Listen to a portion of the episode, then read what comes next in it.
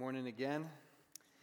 This is a big weekend in the life of our church family as it's college graduation weekend for many universities, including for Trinity right here down the road, also for plenty of other schools. So we want to actually take a minute right now to honor those who have completed a degree program this semester and graduated. So I think we've got some pictures up here on the screen.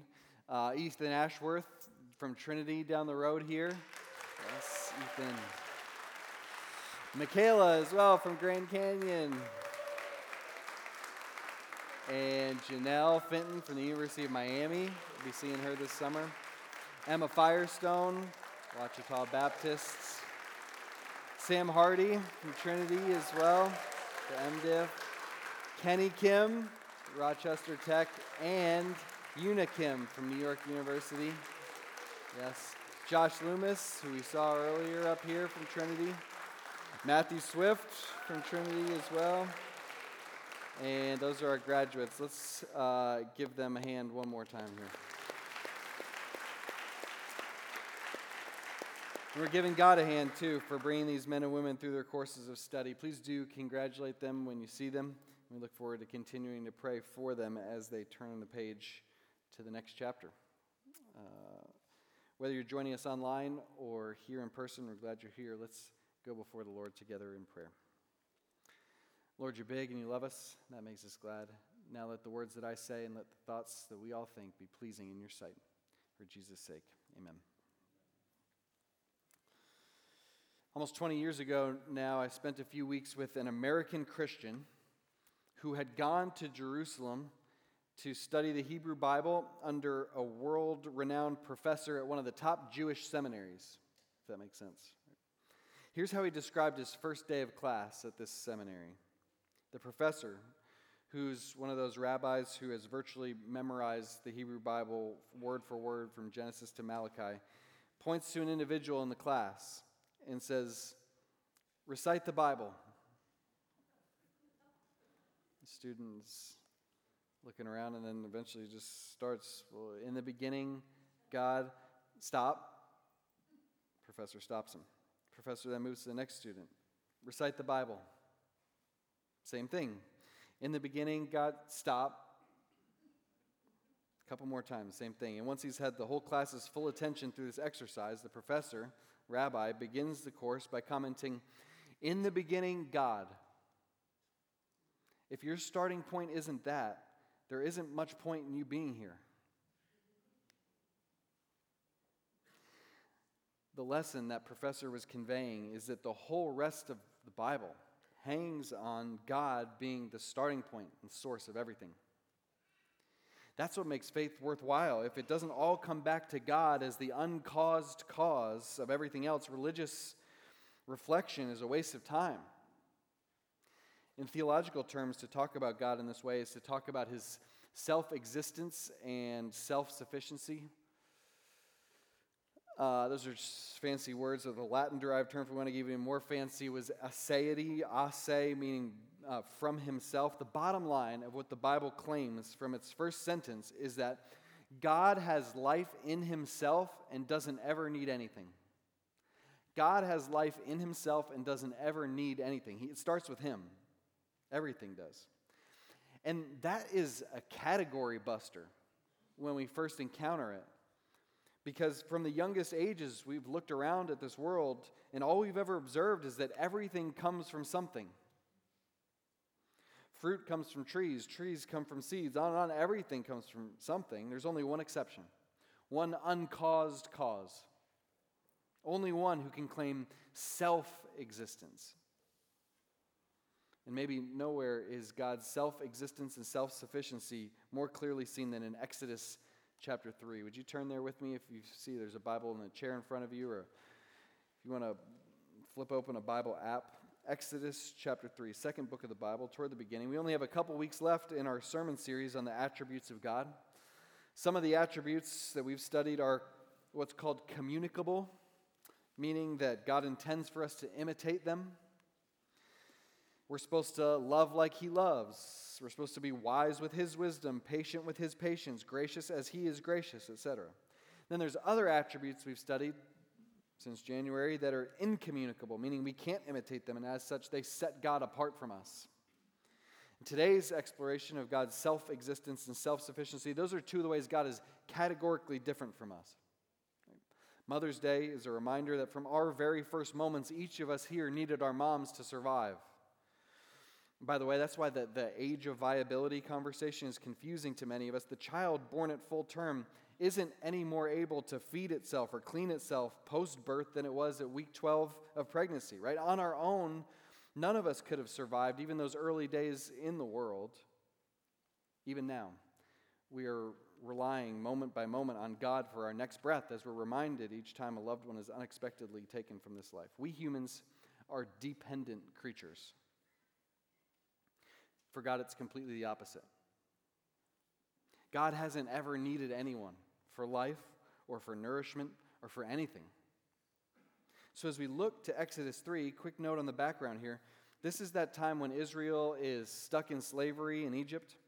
Moses is 80 years old. He's been outcast from his people and living in obscurity for the last 40 of those years. And now, out of nowhere, God is going to call Moses to act as deliverer of his people.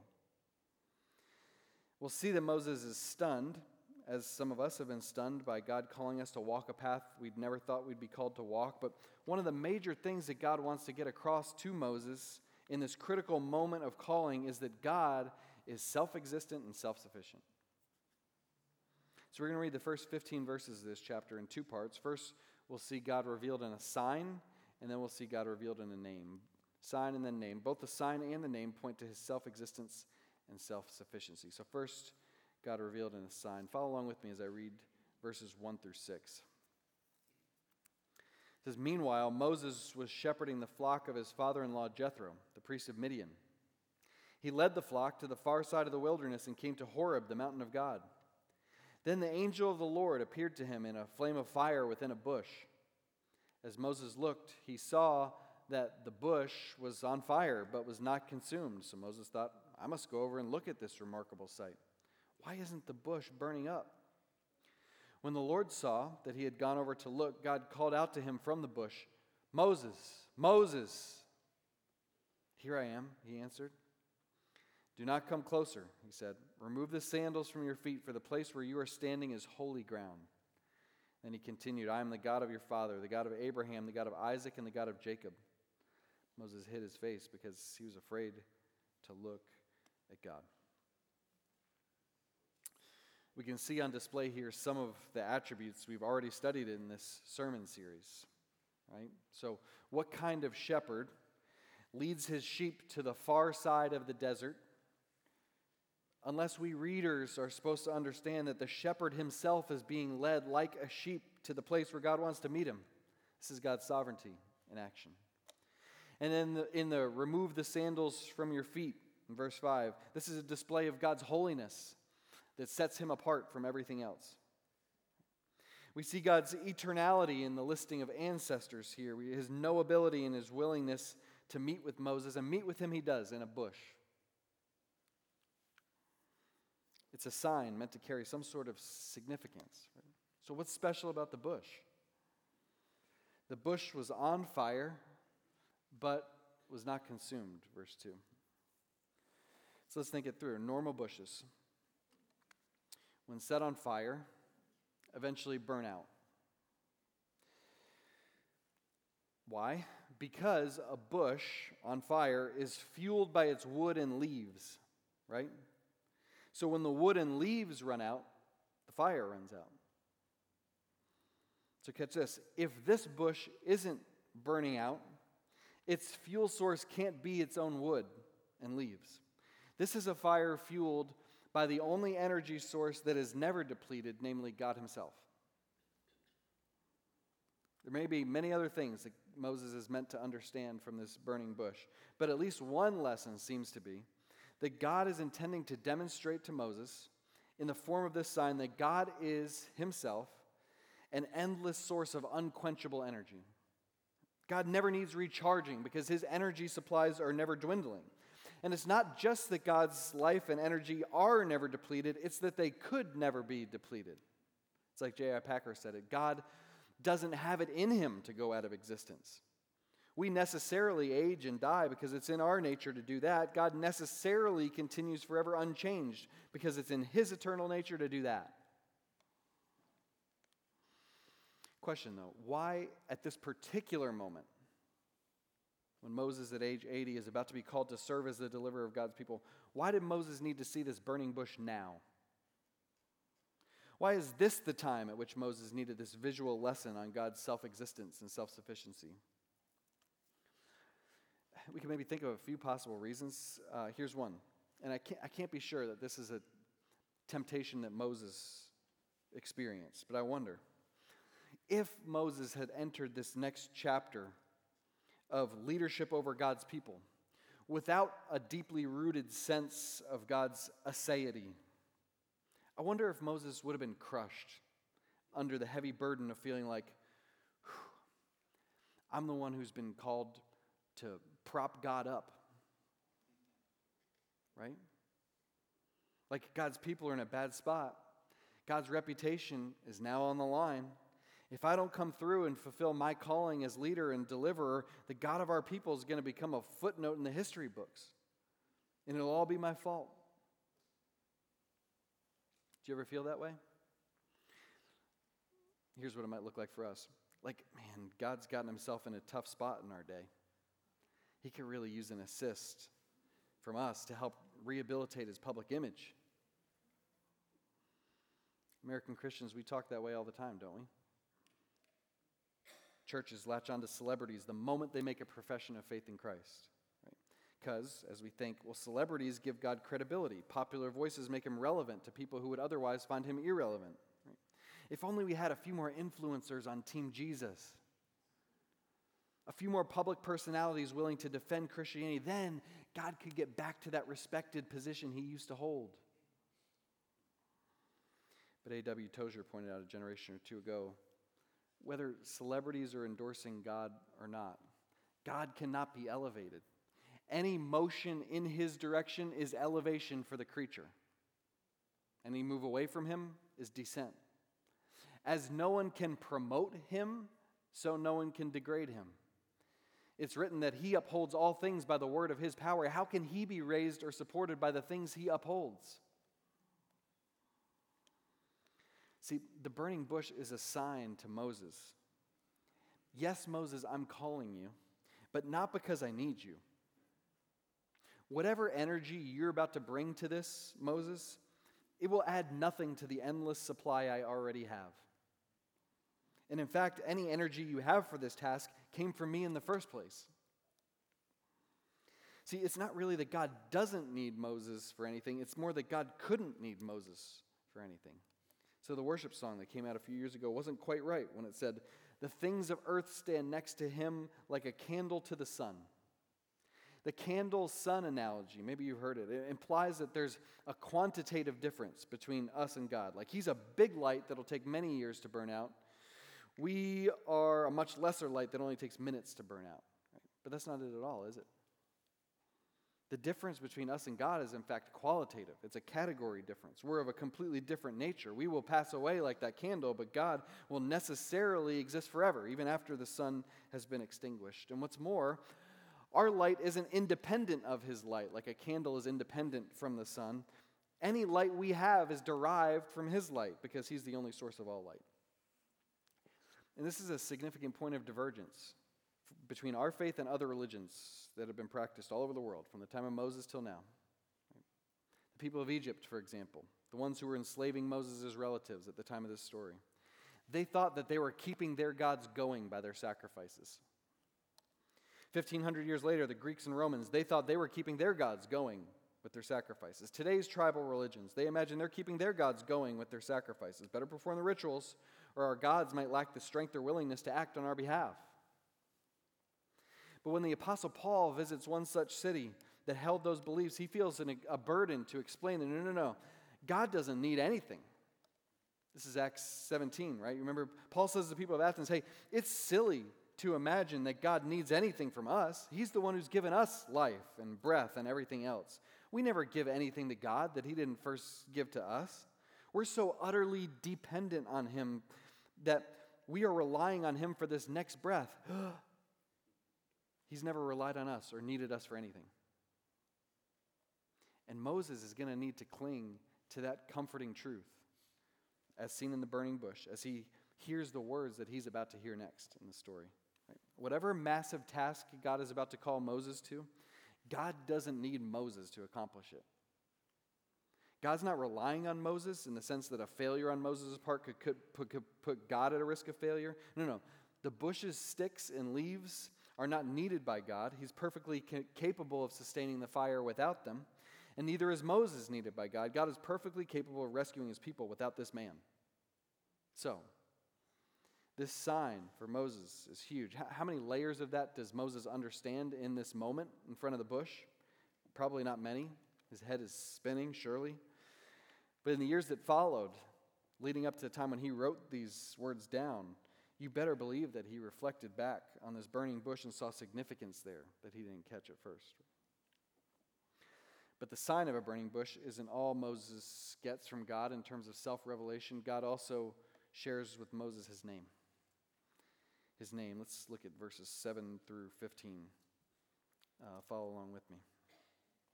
Then the Lord said, I have observed the misery of my people in Egypt.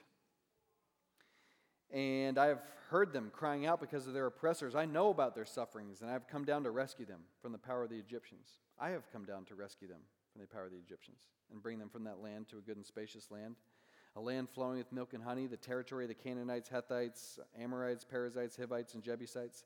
So, because the Israelites' cry for help has come to me, and I have also seen the way the Egyptians are oppressing them, therefore go. I am sending you to Pharaoh so that you may lead my people, the Israelites, out of Egypt. But Moses asked God, Who am I that I should go to Pharaoh and that I should bring the Israelites out of Egypt? He answered, I will certainly be with you. And this will be the sign to you that I am the one who sent you. When you bring the people out of Egypt, you will worship God at this mountain. And Moses asked God, if I go to the Israelites and say to them, The God of your fathers has sent me to you, and they ask me, What's his name? What should I tell them? God replied to Moses, I am who I am. This is what you're to say to the Israelites I am has sent me to you. God also said to Moses, Say this to the Israelites The Lord, the God of your fathers, the God of Abraham, the God of Isaac, and the God of Jacob, has sent me to you. This is my name forever. This is how I am to be remembered in every generation. So, in short, God says, I'm sending you. Moses answers, Who am I? God says, I'll go with you. Moses asks, Well, who are you? And the conversation about God's name then becomes pivotal. You know, I guess it makes sense, but apparently it's a big deal for a biologist to get to name a newly discovered species. A bunch of new species have been named after musicians lately, by the way. Uh, just a couple examples for fun. Uh, this is uh, Sericomyrmex radioheadi, named after Radiohead. This is Scaptia Beyonce, named after Beyonce. This is Synalpheus pink Floydi, named after Pink Floyd. It's a shrimp that kills with sound. Um, but as a biologist, when you name a new species, as these biologists have been getting creative with lately, uh, there's a sense in which you're staking a claim to having mastered that creature in a way. Right? Like, in other words, you're saying that what, what was once mysterious is no longer so mysterious. It fits in this classification. It can be expected to match these criteria it's likely to behave predictably in these ways, right? Because it's this creature with this name. We know it. Got that one. To name it is to master it, on to master the next one now. And I wonder if that's part of why we humans have always wanted to know God's name. Like generations before Moses, Jacob wanted to know God's name. What's God respond? He says, Why do you ask my name? And a few generations after this story in Exodus, Manoah has an encounter with God and asks, Hey, what's your name? To which he gets the response, Why do you ask my name, considering how wonderful my name is? Here in this passage, Moses wants to know God's name too. And we don't want to be too hard on Moses. Maybe it's just innocent curiosity on the part of someone whose head is spinning at this moment and wanting to make sure that in the context of a very polytheistic world, he knows exactly which God is speaking to him. Fair enough, right? But whether or not this factors into Moses' desire to know God's name, I can't help but reflect that this request, what's your name, God, happens to match all too well our universal desire to master God, to be able to file him away as one of many objects of study that we've examined and found a way to classify in such a way that makes the object manageable. True?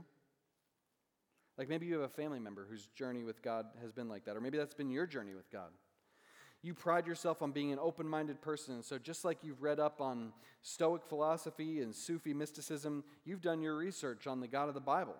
And you're now conversant on what you like about what he's, how, he's depicted here in these pages, what you don't like about it. You feel like you've kind of mastered him, you, you, you understand him, you've classified him. Right? But God, he's, he's not always eager to cooperate with our quest to put him in a box. Check out how God responds to Moses. Hey, what if they ask me, What's his name? What should I tell them? God replied to Moses, Hey, I am who I am. I am who I am. Why does God respond this way? In part, I am who I am is God saying, Hey, Moses, you can't classify me. I won't hold still under your microscope. In fact, if anyone's going to be looking in the microscope, it's me, right? So, despite the fact that God shares so many encouraging words with Moses in these 15 verses, this couldn't have felt to Moses like a light-hearted encounter. Right? Moments after God's like, hey, don't come any closer because you really don't belong here. And by the way, take your shoes off because otherwise you'll desecrate the ground. Moses finds out he's talking to I am who I am, the one who refuses to submit to analysis. Can you see why that's troubling? Like, if God won't answer to us or be mastered by us, that means we're accountable to Him. A.W. Tozer says it like this. I'm just, I keep quoting him today. His chapters on self existence, self sufficiency are just so good. He says, The philosopher and the scientist will admit that there's much they do not know, but that's quite another thing from admitting that there's something which they can never know, which indeed they have no technique for discovering to admit that there is one that lies beyond us, who exists outside all our categories, who will not be dismissed with a name, who will not appear before the bar of our reason, nor submit to our curious inquiries. This requires a great deal of humility, more than most of us possess. So, we save face by thinking God down to our level, or at least down to where we can manage Him. Yet, how He eludes us. Aren't you guilty of thinking God down to your level? I know I am.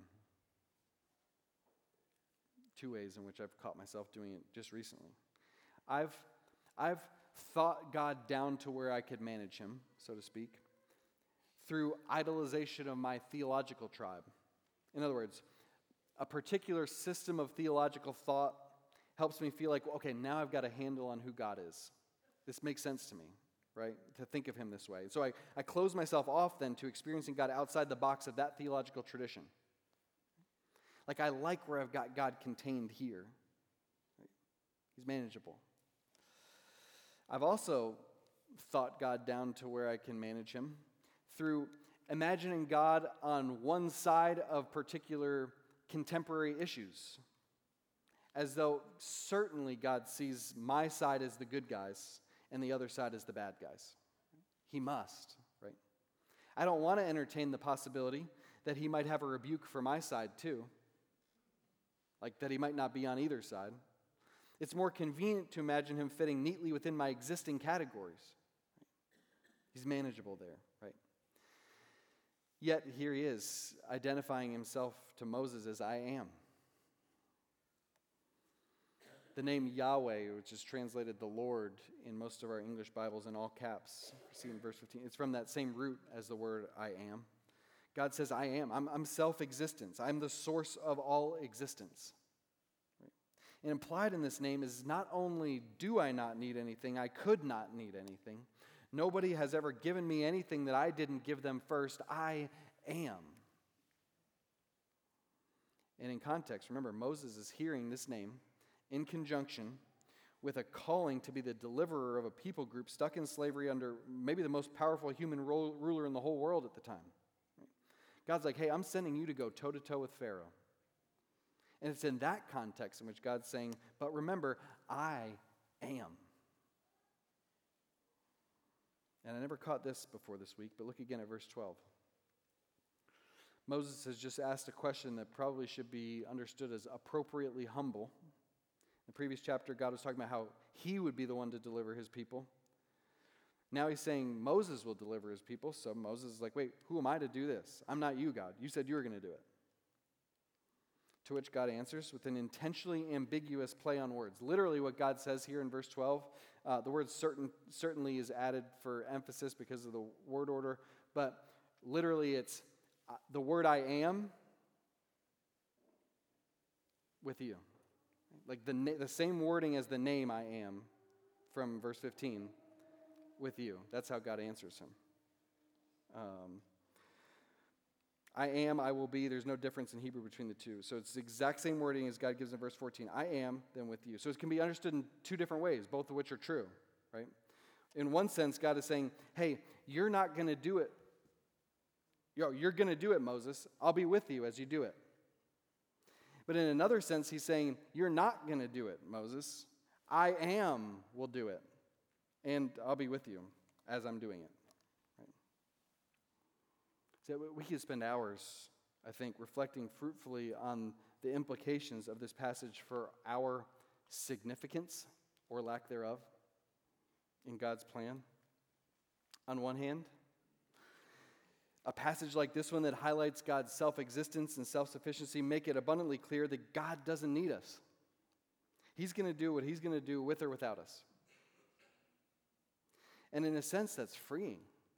Like, phew, I can't blow it. It's good news. But in another sense, I don't know. Moses probably didn't feel this way, but for me, I I'll honestly, I kind of admit that I feel like it's a little bit of a bummer. Like, you're telling me that if I blow it, God's plan won't even experience the slightest momentary hiccup because He never was counting on me in the first place? man, I really am insignificant. I don't know if anybody else feels that way. Like, think about how little we are in light of God's aseity. It's like Tozer pointed out. He said, that if everyone on earth abandoned God and became atheists tomorrow, sure, God would be grieved, but it wouldn't lessen him even a fraction. His status wouldn't even take the smallest hit. He wouldn't be any less fulfilled than he was today because he is who he is.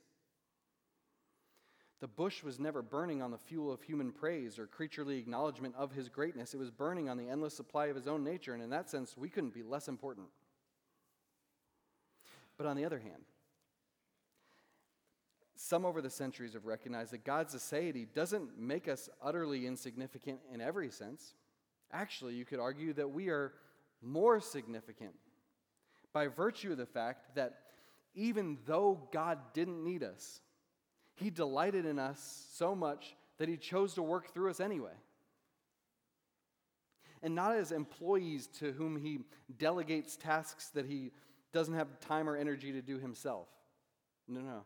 As vessels or as body parts through whom He sends His energy to accomplish what He could have accomplished without us, but chooses to accomplish with us and through us merely because he wanted to do it this way. Because doing it through us is what was going to bring him joy. See, what ultimately gives our human lives meaning is that the God who didn't need us nevertheless created us and determined that we would be meaningful to him. And since he's God, our meaningfulness to him is really all that makes anything meaningful. True? So, our big idea today is this though God doesn't need us, Let's delight in the fact that He has chosen to work through us. Though God doesn't need us, let's delight in the fact that He has chosen to work through us. The God depicted in Exodus 3 stands in stark contrast to the God that I've often imagined. Tozer summarized particularly well my faulty imagination of God. This is a wrong idea, but he summarizes my wrong idea. Said, A busy, eager, somewhat frustrated father hurrying about seeking help to carry out his benevolent plan to bring peace and salvation to the world. When I read that phrasing, I had to put down the book for a few minutes. Like, ouch, you nailed me, right? Like, that's exactly how I imagined God, without realizing that's how I was imagining God. But that couldn't be a further cry from the God of the burning bush. That God bears no resemblance to I am who I am. Friend, God didn't create us because of any lack he was experiencing. He didn't save us because of any help he needed. In the beginning, God. And this God needed nothing. Yet, he determined that you and I were going to be meaningful to him. He freely chose to set his affection on you and me, not because he was needy for our companionship or lacking self confidence until we gave him our praise. Remember D.A. Carson explaining it's not like Thursday rolls around each week and God's like, I could really use a pick me up. I can't wait till Sunday comes and those people down there take out their guitars and begin to sing to me, right? Like our praise adds nothing to him. He didn't create us to fulfill any need yet. He determined for his own good purposes to make you and you and you as ones that he would sing over with delight. And that's a love that you and I have never known in any earthly relationship. Even the earthly loves that we consider the most selfless are loves for our kids as parents. If we're honest, we're often still, at least a little bit, looking to get something from that relationship some sort of validation or fulfillment that we need. How many of us have said, Our family would have felt incomplete without you, son or daughter? And so, in a sense, we're looking to that kid to complete a lack for us, and we love them in part because of a need that they fill. God's love for us is categorically other than that, and categorically higher than that by virtue of the fact that the relationship He has with us is meeting no need for Him, zero, and could never meet any need for Him. And all that makes the cross even more beautiful. Because if there exists this God who loves us despite, not needing the relationship at all, you'd think that once we rejected him, as we did, and staked our claim to our own self existence, playing pretend as if we were the self sufficient ones, you'd think that he'd then move along, turn his freely given affections elsewhere. But no. It would be an understandable story if a God died for his people because otherwise he would have been unfulfilled.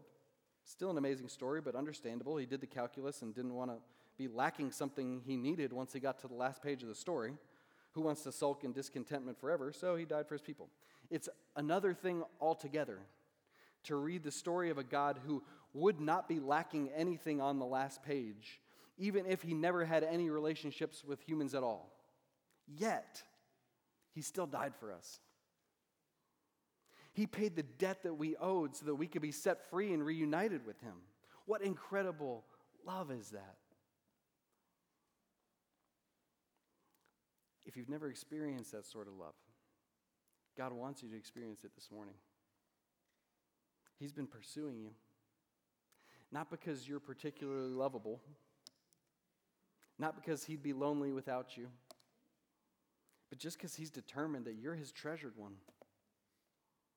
And he's chosen to set his affectionate delight on you. So, why, why wouldn't it be this morning that you cry out to him in the words of that song we sang earlier Lord, I need you, and surrender your life to his loving design? If, on the other hand, you have acknowledged God as the only self existent and self sufficient one, and you've decisively abandoned your own quest for self sufficiency, let's go about the work that He's called us to this week with a deep sense that we are simultaneously so very insignificant because God's plan will go on without us, and yet so astronomically significant because God, in His good purpose, has determined to work out His plan through us. Right? In our workplaces, in our homes, in our schools, in our neighborhoods, let's simultaneously carry that freedom because we can't blow it and that sense of significance because we have access to the universe's greatest power while we're engaged in the universe's most important work. Amen? Let's pray.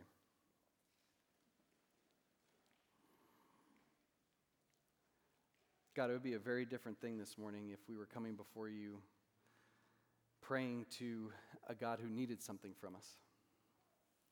The stress we'd be under, the, the pressure we'd feel to get it right, the, the strain that if we don't perform appropriately, then you might not have enough to give to us. God, thank you that that's not the case. We praise you that you are self existent, self sufficient, that you have everything you need in yourself, that you never needed anything from us. And so when we come to you, we come to a God who knows nothing about scarcity, but only abundance.